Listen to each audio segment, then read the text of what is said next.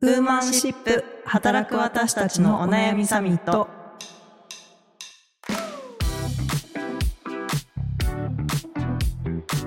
皆さんこんにちは。ニュースピックス 4E の中道香です。同じくニュースピックス 4E の佐藤由美です。はい。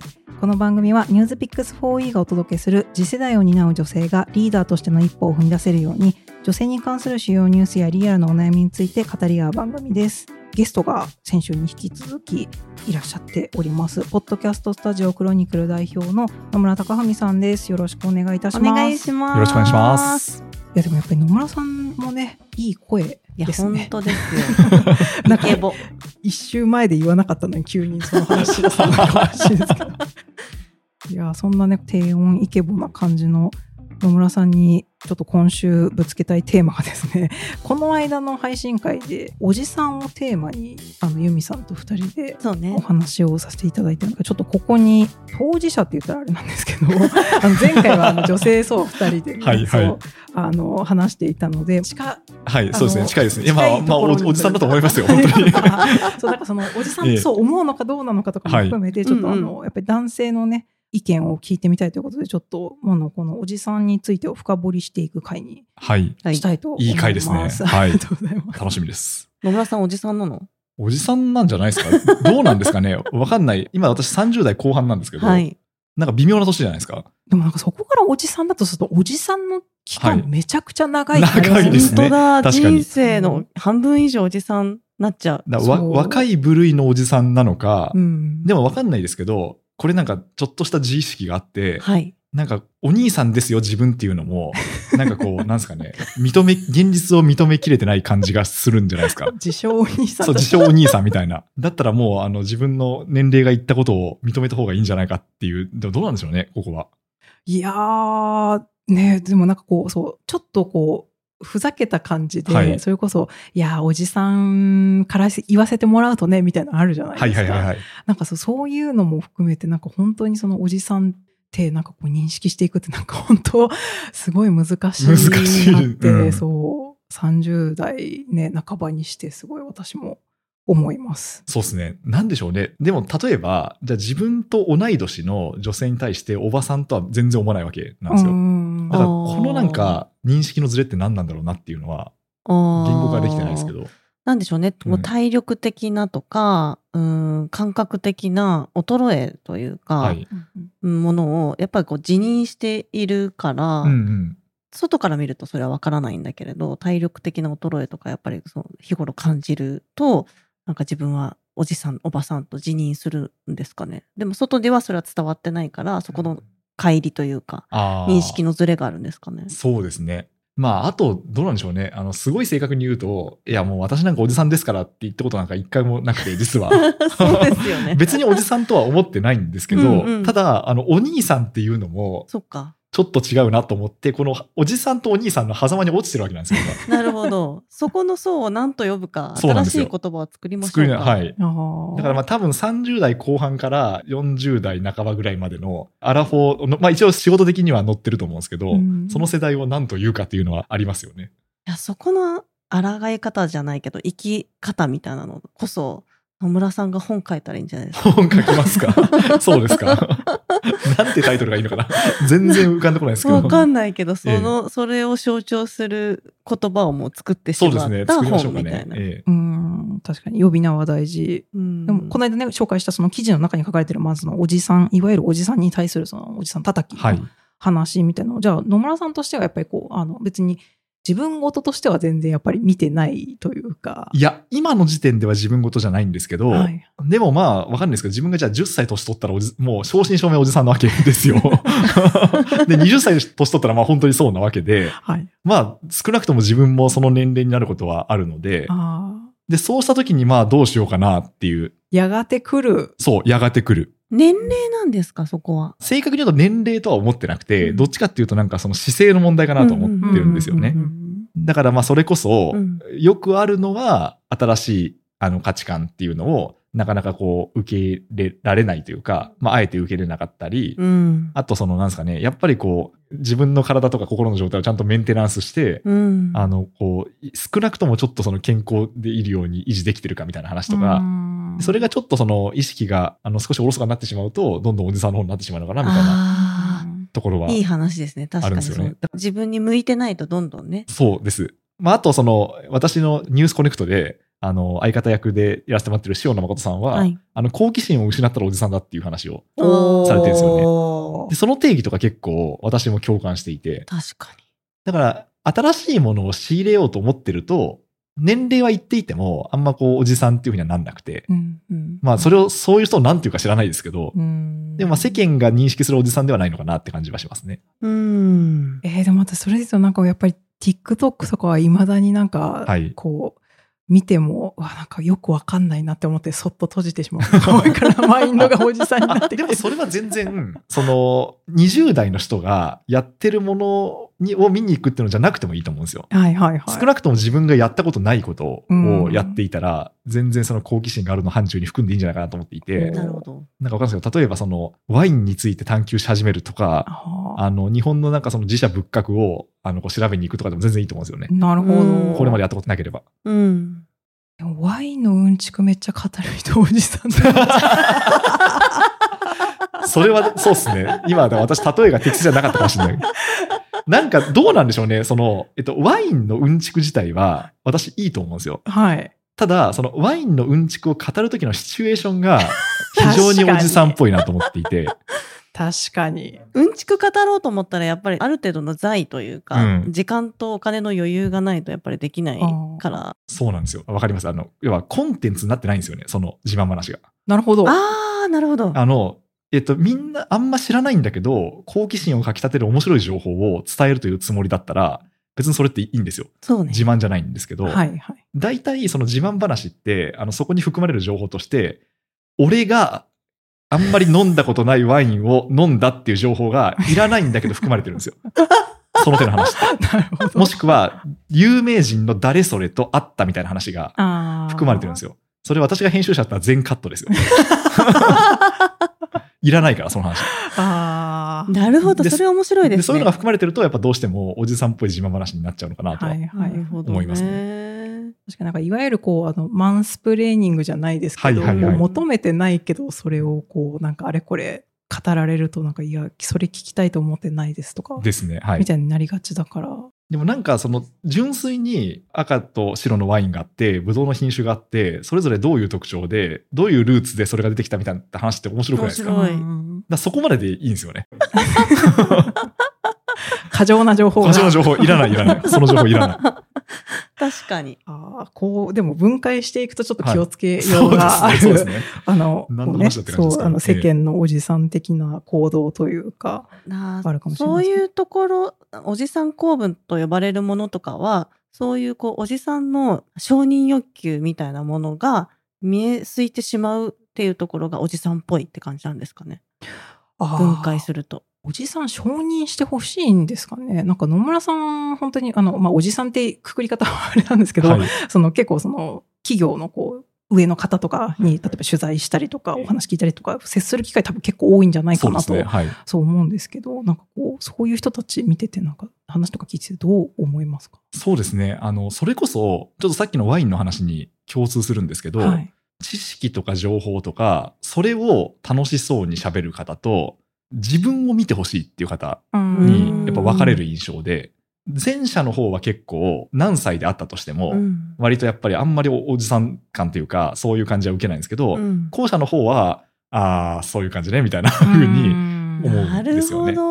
で、えっと、例えばなんですけど、私、あの、DMM の、あの、亀山さんはい。と、まあ、ずっとその連載をご一緒させていただいていて、はい。で亀山さんって今60代の方なんですけど、おじさんっぽいなって感じたこと一回もないんですよ。うんそれは何かっていうと、やっぱ亀山さんの話が、大体やっぱことなんですよね。商売のお話。なるほど。がされてきて、で、もちろん、あの、ご自身の、その若い頃からどういう商売をしてきたかっていう話は出るんですけど、それって全く自慢じゃなくて、こうこうこういうチャレンジをしたら、こううまくいったとか、こううまくいかなかったとか、こういうピンチな思いをしたとかっていう、こうなんか全部自慢じゃなくてエピソードトークに転化されてるんですよね。で、そこからやっぱ学びがあるんですよ。うんからそういう話ってむしろ聞きたい。本当ですね。もう率先して聞きたいなうんというふうに思思うんですよね。いやーでも難しいだろうなそこに情報価値があるかどうかを客観的にうん。捉えられればいいのか。だからあれなんですよね。ほ本当はあの相手のリアクションを見て、この話がその自慢として受け取られてるのか、うん割とこう面白い情報として受け取ってくれてるのかっていうのをこう察知しなきゃいけないんですよね。うん。察知しなきゃいけないんですけど、例えばその相手が応対が上手すぎると、その察知がなかなかできないというか、はいはいはい。あの、相づちが異常に上手い職種の方っていらっしゃるじゃないですか。にこやかに聞いてくれちゃったりとかするとねえ、それは。多分その編集者という人種も比較的相づち上手い方だと思うんですけど、でもまあもっと上手い方々もいらっしゃるんで、だその時に自分が自慢になってないかっていうのは、冷静な目を持ってなきゃいけないんですよ。なるほどな一緒にいる側がおじさんを作り上げちゃってるのかないって なるほど 確かに。調子に乗せちゃってるみたいな。そうそうそうそうそうそうまあそれは確かにな。それでそれで陰でおじさん公文とかって言ってるのはおじさんたちかわいそうですよね。確かにね、よかれと思ってそうコミカルに接してくれてるっていうね、そうことなのだそうとしたですねら。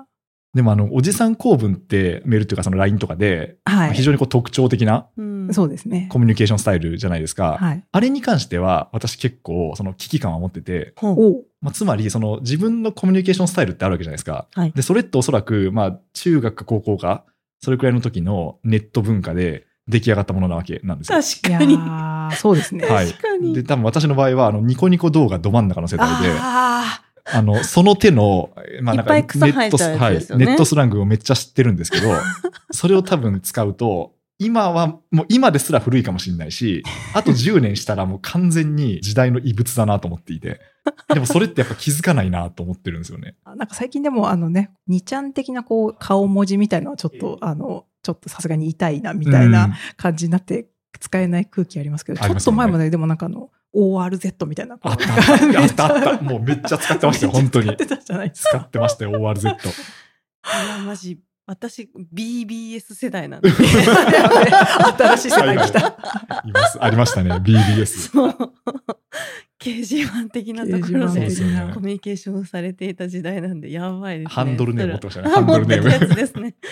そうですよだからそこに関しては、本当明日は我が身だなと思って。そうですねうんやっぱ文章って流行り廃りがあるんですよね。どうしても。ええそれはなんかここれは本当ネットに限らず、雑誌の文章でもそうなんですけど、80 80年代、90年代の文章とか読むと、うわ、古って思うことあるじゃないですか。ありますあります。で、それは、でもそのままそっくり自分に返ってくるんですよね。いやー怖いわー。だから結構その、常に更新してないと、例えば、あの、交流する方々を少しずつこう、年代を多様にしていくとか、はいやばい。ニュースピックスの墨括弧墨タイトル付きがこういや、そうなんですよ。とかも古いって思われちゃうかもしれない。確かに。そうなんですよね。まあ最近流行ってるアニメであの、推しの子ってアニメがありますけど、あれは墨括弧使ってるんで、あー、そうだ、そうだ。まだセーフかもしれないですけど、うん。でもあとね、10年したらわかんないですよね、ひょっとしたら。うんいやー、ちょっとその辺、まあでも、そういう意味だと、なんかさっきの話にも関わりますけど、こう、やっぱり好奇心持っていろんなものをこう、インプットしたりとかね、うんしておかないと、自分の中にあるものだけで止まっちゃうと、とだんだん古びた感じになっちゃうのかな。思いますね。うん。で、なんかやっぱり、その新しいことをやるエネルギーっていうのも、どんどんそのなくなってくるっていうのは、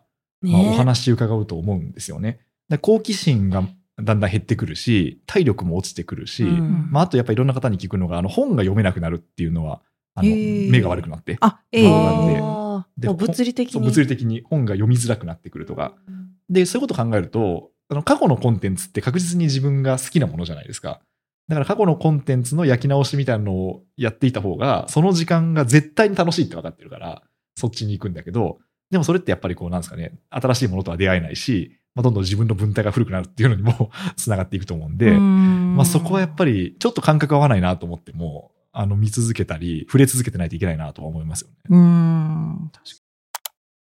いやでも、そのなんかこう、今までと違う、こうした方がいいみたいなものに、その適応していくっていうのが、やっぱりこう、だんだん難しくなってくるのは、なんか私もこう、わかる気もしているんですけど、なんかこういう、今はもうそういう考え方じゃ、例えばないんですよ、みたいなこととかを、その自分のこう、上の人たちに言うとかの、そのコミュニケーションって結構難しいなとも。思ってたり、なんかまあ具体的には例えば、あの、自分の上長とかチームうんとかで、まあ割となんかこう、うち、こう自由主義でいこうみたいなカルチャーじゃないですか。はい。で、なんかこう、 Slack とかもいつこう、メンションしてもいいし、うんうんうんうんなんかいつ返してもいいみたいな。はい。で、普通今ガンガン夜中に Slack とか行くみたいなのあるじゃないです ね。ええでもそれはもうやっぱりでもそれをみんなやってるとなんかこうマッチョなそういうなんか四六時中働くような感じの組織なんだって多分その新しく入ったもう人は感じると思うんですよ。自分もこれやらなきゃとか。そうですね。でそういうのはやっぱりよ私は良くないなというか、かこれだと気が休まらない人とかもいるだろうなとか、もう私もやっぱり気にしちゃったりもするので、うんだから例えばこう最近はあのタイマー投稿ができたから、タイマー投稿しておいて朝飛ばしてくれたらいいと思うんですけどみたいなこととかを、そこをこう価値観をすり合わせて変えてもらうって結構難しいなって。そうですね。そのなんか激しい働き方というか、まあ要はそのいつでも四六時中その仕事上のタイムラインにいますっていうのを是とするっていうのも2010年代ぐらいまでは やっぱりかっこよかったわけなんですよ、それが。うんで、恐ろしい話で、2020年代ってここわずか数年間で突然古臭くなってきたわけなんですよ。本当そう思います、恐ろしいですよ、このやっぱ環境の変化は。なるほど。ええで、おそらく、もともとやっぱその2010年代のその働き方に、あの、疑問を感じていた、ちょっと違和感を感じていた方々は、このスッと新しい方向に、うん。こう行ってるんだけど、うんそこで生地やっぱ成功体験が強いと、なかなかそれってこう、アンランできないというか、うん剥がせないっていうところははい。あると思うんですよね。スッと言ってる人たちは、はい今どういう働き方とかにシフトしてる風に見えてますか？そうですね。まあでもそれこそ、ぬるくしてるってわけではなくて、まあメリハリというか、うん。健康志向になってる感じがするんですよ。ああ、わかる。健康志向。はい。つまり、えっと、いや、だって0時に返しても効率悪いじゃんみたいなことを今日ナチュラルに思ってると思っていて、うんだったらもうその朝やった方がいいんじゃないのみたいな話と。か、あと、あの、そもそもこれ会議いらないんじゃないですかねみたいな風に。だからその、物量で何とかするっていうよりも、効率よく稼働できる時間に集中するみたいな、うん。そっちの方に行ってんのかなっていう感じはしますけどね。なるほど。で、まあ、そうですね。あの、 Slack のさっきのあの文化の話は、私も結構根深いなと思ってて。で、まあ、まだあるとしたら、どうなんでしょうね。まあ、少なくとも、関係者間、自分が本当に関係する人たちで、ちょっとずつ合意していくしかないかなと思ってるんですよね。うん。やっぱ対話か。あの、いや、私がやるとしたら、やるとしたらですよ。はい。まず少なくとも、えっと、自分が預かってるチームでは、やらない。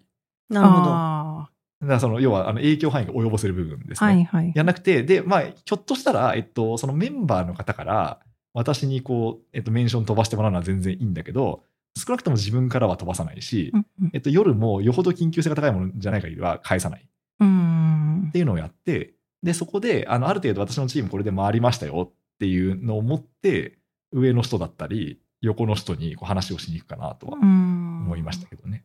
自分のチームで成功体験作あ、ってそうそうそうそうそう、いくみたいな。うん。少なくともその身近の数人、うん。身近の数人で全然このチームは、あの、これで回りましたっていうふううに、ん。そういうのを示していくかなと思いましたけど、なるほ結構水かけ論になっちゃって、多分この話って。そうですね。うんど。まあそうですよね。だからさっきの自由なんかか本当にそうで、自由を個人が追求していくと、絶対その自由ってコンフリクトするんですよ。絶対そうだ。絶対そうなんですよ、これ。だからどっかのラインで線を引かなきゃいけないんだけど、多分その線の引き方っていうのが割と恣意的で、特定の権力を持ってる人がこうだって言って線が引かれる場合もあれば、ななんかもうちょっとなんかデータっぽく、これでうまくいったからこうだみたいな引き方もあるんですけど、うんいずれにせよどっちかが少しの我慢というか、情報をしなきゃいけないっていうなるときに、割とこう成功事例って結構影響力があるなと思っていて。確かになるほど。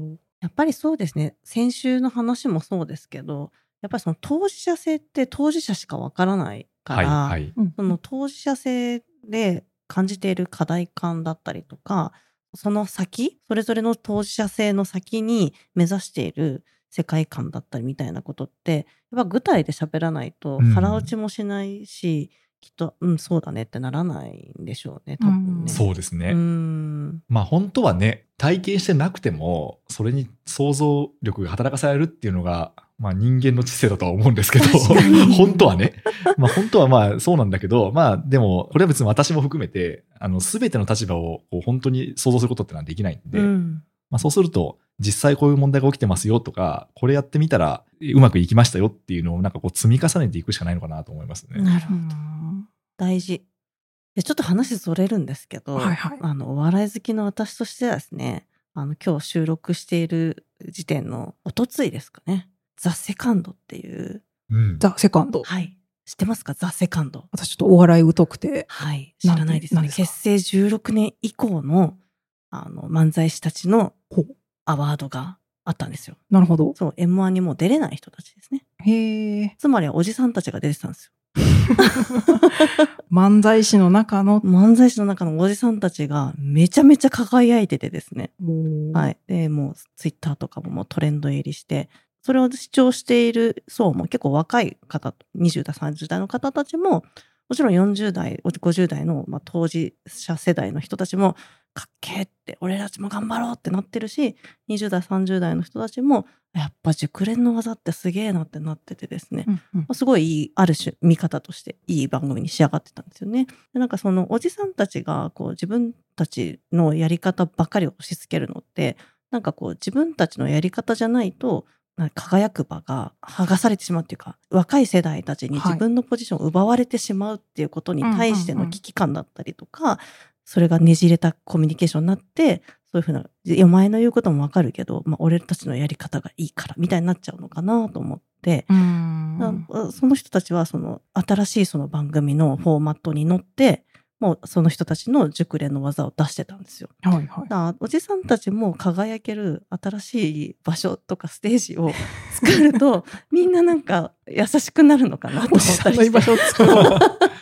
そうですね。でもその、確かにあの、不安はあると思うんですよね。そうですよあね。の、うんまあ、要は何かしたいってなった時に、いやっていうふうに断る人の、はいあの、深層心理に何があるかっていうと、まあ、単に多分めんどくさいとかもあるんですけど、その自分の地位が脅かされるんじゃないかとか、自分がそのやってきたことが急にその価値がなくなるんじゃないかっていう不安はあるとは思いますね。それは想像しても怖いですよね、うん確かに。怖いと思いますね。うんだからなんかわかんないですけど、私がその編集部のデスクっていう仕事をあのやってましたけど、はい。まあ、ずっとその、まあ、文章をこう直す、例えばフィードバックするっていうのがあったとするじゃないですか。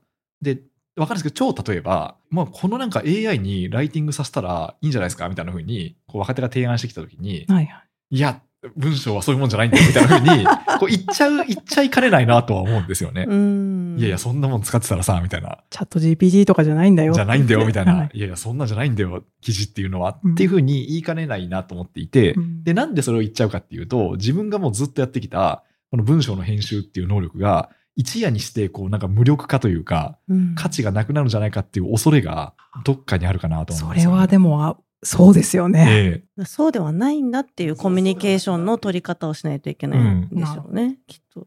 えあなたの価値はそれで全然損なわれませんっていううんコミュニケーション。まあ、ど、それが具体でどうなのか知らないですけど、つつどつど多分変わるんでしょうけど、うんなんかそれがあると、ちょっとは態度軟化するかもしれないですね。あだからね、ザ・セカンドがいいかどうかわかんないですけど。ー セカンド的な何か。そう。ユミさんはそのザ・セカンド見てておじさんかっけーってなったんですか？おじさんかっけえかどうかは、あれなんですけど、その優勝したギャロップっていうコンビがいるんですけど、その人が最後、じゃあ残り10秒でどうぞってなった時に、くすぶってるやつらまだまだ輝けるでって言ってて、世のおじさんたちに、わ いいですね。いい締めですね、それは。最高。最高だな、それは。ー すごい、あの、趣旨に合った100点満点のコメントだなと。でもそうですよね。だって M1 でその数年前に優勝した錦鯉もそうなはい、んですけど、そうです、そうです。そういう、こう、なんていうか、くすぶっているというか、こう、苦労したおじさんが、こう、何かのきっかけでブレイクするというストーリーは、世間は好きなはずですよね。と思うんですよねうん確かに。よくベテランの星みたいな言い方されますけど、スポーツの世界でも。はいはいはい。だからそうなんですよね。だから別にそのおじさんっていうか、その年齢を重ねた人自体が別に嫌われてるわけじゃなくて、うんなんかその堅くなな態度であるとか、うん何かその権力に居座ってる態度であるとか、まあそういうのだとちょっとやっぱり良くないなっていう感じなんでしょうね。うん。いろんな考え方があるな、おじさん。そう、でもいろいろこう今まで話してきたおじさんって、本当にやっぱり存在するのかどうなのかっていうのを ちょっと思うんですけど、はい。そう、なんかこう、なんとなくね、あの、こう、イメージしている、ちょっと中年小太りでみたいな、なんか、あの、で、こう、ちょっとよれっとしたスーツ着てみたいな、はいはい例えば、まあ、みたいなイメージかなと思うんですけど、この間紹介したその集英社オンラインのあの記事とか、その辺もすごいこう意識してんのかなと思思いつつ、なんかこう、おじさんのイメージ画像みたいのがなんか若々しい男性みたいな なんか、なんか何とも言えない この特徴のあんまりない男性をこうポンって置いてるのがすごいなんか考えられてるなって気がしたんですけど、なんかおじさん像みたいな、そう、ものに縛られてもなんかやっぱおじさん性みたいなものはこう年齢問わずやっぱりね、いろんなところに現れてきてて、それは私たちも性別問わず気をつけねばいけないような気もしたりしているんですけど、好奇心ですね、やっぱりね。好奇心？おじさんを構成するものが何かっていうと、変わらないことであり、現状維持、うん、そうですね、現状維持、あと、えー権力を持ってる、成功者バイアスそう、成功者バイアスですね。うんですね。そう、だから現状維持成功者バイアス、あとなんか想像力の欠如？うん。みたいなものが、ねそう、割とあるとすると、まあその逆をいけばいいわけですよね。う。うんんだから割とその新しい価値観に柔軟であり、うん。えーっと、まあ要は成功者バイアスじゃなくてフラットうん。であり、その他者への共感力みたいなうんところがあれば、別にそれは年、性年代関係なく、まあおじさんではないでしょうと。さすが。すごい要素分解と 傾向と対策めちゃめちゃ整理れされた。そういや、もう、この切り分けが合ってるか分かんないですけどね。なんとなく。はい。それをね、こうでも、あの、おじさんって言葉でこう、全部背負わされちゃう、うんその、なんか基本的にその中年男性を指すはずの言葉であるおじさんっていうのが、そういうなんかこう、ネガティブ要素を常に背負ってるのもちょっとかわいそうというか辛いなっていう。そうですねうんだからまあ、多分そういう椅子に座ってる人で中高年男性が多かったってことなんでしょうね。うん今までのあうんの企業社会とか。構造的にその現状維持で自分はもうこのまま守りきろうっていそうスタンスのポジションの人が大体中高年男性っ男性が多かったんでしょうね。てことなんでしょうね。うんうん。じゃあ今後そのおじさん像も変わっていくんですかね。なんかそういうタイプの人が減っていったら。ううんん変わらざるを得なくなってくるのではと期待したい。うん。野村さんの今、あの、ご自身の会社クロニクルで、はいその、あまり例えば自分の価値観がこう、なんか絶対正しいみたいな感じにならないようにとか、はい気をつけてることとかってなんかありますか？そうですね。まあ今は、どちらかというと、その本当にみんなフルタイムで働いてもらってるっていうよりも、パートタイムで働いてもらってるんで、はい結構その、カルチャーがどうっていうよりも、その、ものに対してなんですよね。その出てくるアウトプットに対して、ちゃんとその、しっかりできてるかできてないかっていうところ。での評価になるので、まだそのそこまでカルチャーがどうこうというところまではいけてないんですけど、気をつけてんのは、やっぱりその、もちろんアウトプットに対して要求はするんですけど、あの、要はそのここまで行ってないとやっぱりダメっていう。ただ、えっと、コツは教えるんだけど、その全部コピーしなくてもいいよって話はしてますかね。うーん。やり方は任せるよっていう。一応、自分はこうだよっていう言い方ですね。うんだからこれが正解だよとは言わずに、こうやったらうまくいったよ、自分の場合はっていううん言い方を常にしてます。なるほど。いいですね。うなんか、謙虚な。こう、こうしなさい的な感じじゃないっていうのは確かになんかその全部、えっと、もうあなたの思うがままにっていうのも、それはそれでなんかちょっと違う気がしていて、うんうん。とはいえ多分立ち往生するじゃないですか、そうすると。うん。そうですね。じゃあ例えばその親子みたいな関係の時も、そのもう全部あなたが好きなようにやってくださいみたいな風に言うと、子供の方がある意味経験が浅いから、やっぱその経験が浅いがゆえの、本当はやんなくてもいいような手戻りっていうのが起きてしまうと思うんですよね。まあ、もちろんそれもそれで重要だっていう考え方はあるんですけど、ただまあ仕事の上だと、あのその人のためにもなんないなと思って、でもきっとその方が野村さんもそれこそアップデートされていくっていうかもうこのままやってくださいだとそれ以上のこう伸びしろがないっていうか、うんうん。だけどそうある程度の野村さんのナレッジをこう提供することでやっていただく方にもメリットがありつつ自由度をそこに加えておくことで野村さんに対してもなんかポジティブなこうフィードバックにうんなる気がうん。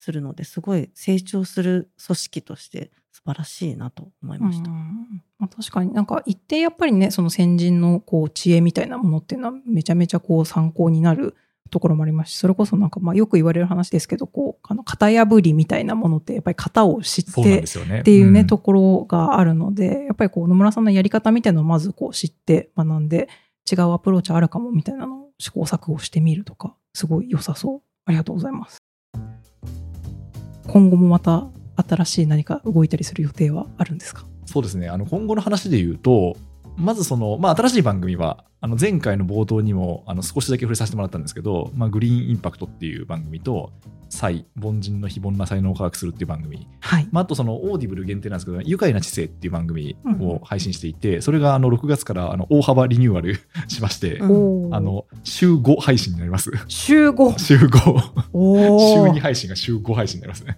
なんと。はいあの5人のメインパーソナリティの方に出てきていただいて引き替わり帯みたいな感じにえなりますので、あのそういうふうな、まあ、番組としてはあのそういうふうにたくさん作ってるっていうのとあと私自身ももっとその日本だけじゃなくてその国際的なあの情報っていうのを伝えていきたいなと思っているので、はい。まあ、ある意味こう現地に足を運んででそれをこうポッドキャストに込めていくっていうのを、まあほとんど増やしていきたいなとはえー、めっ思ってますねちゃいいですね。すごい楽しみハードボイドグルメレポートみたいな、こうなんかこう雑音から始まるみたいな。そうですねあの現地の雑踏の音とかいやはーめっちゃ撮ろうかなと思ってるんですけどいい期待です。ー、新しい試み。そうですねそのドキュメンタリーチックなものができるか分かんないですけど、まあ、少なくともその現地でちゃんと生の声を拾ってくるっていうのはやりたいなと思ってますね。ー、新しい。い境地。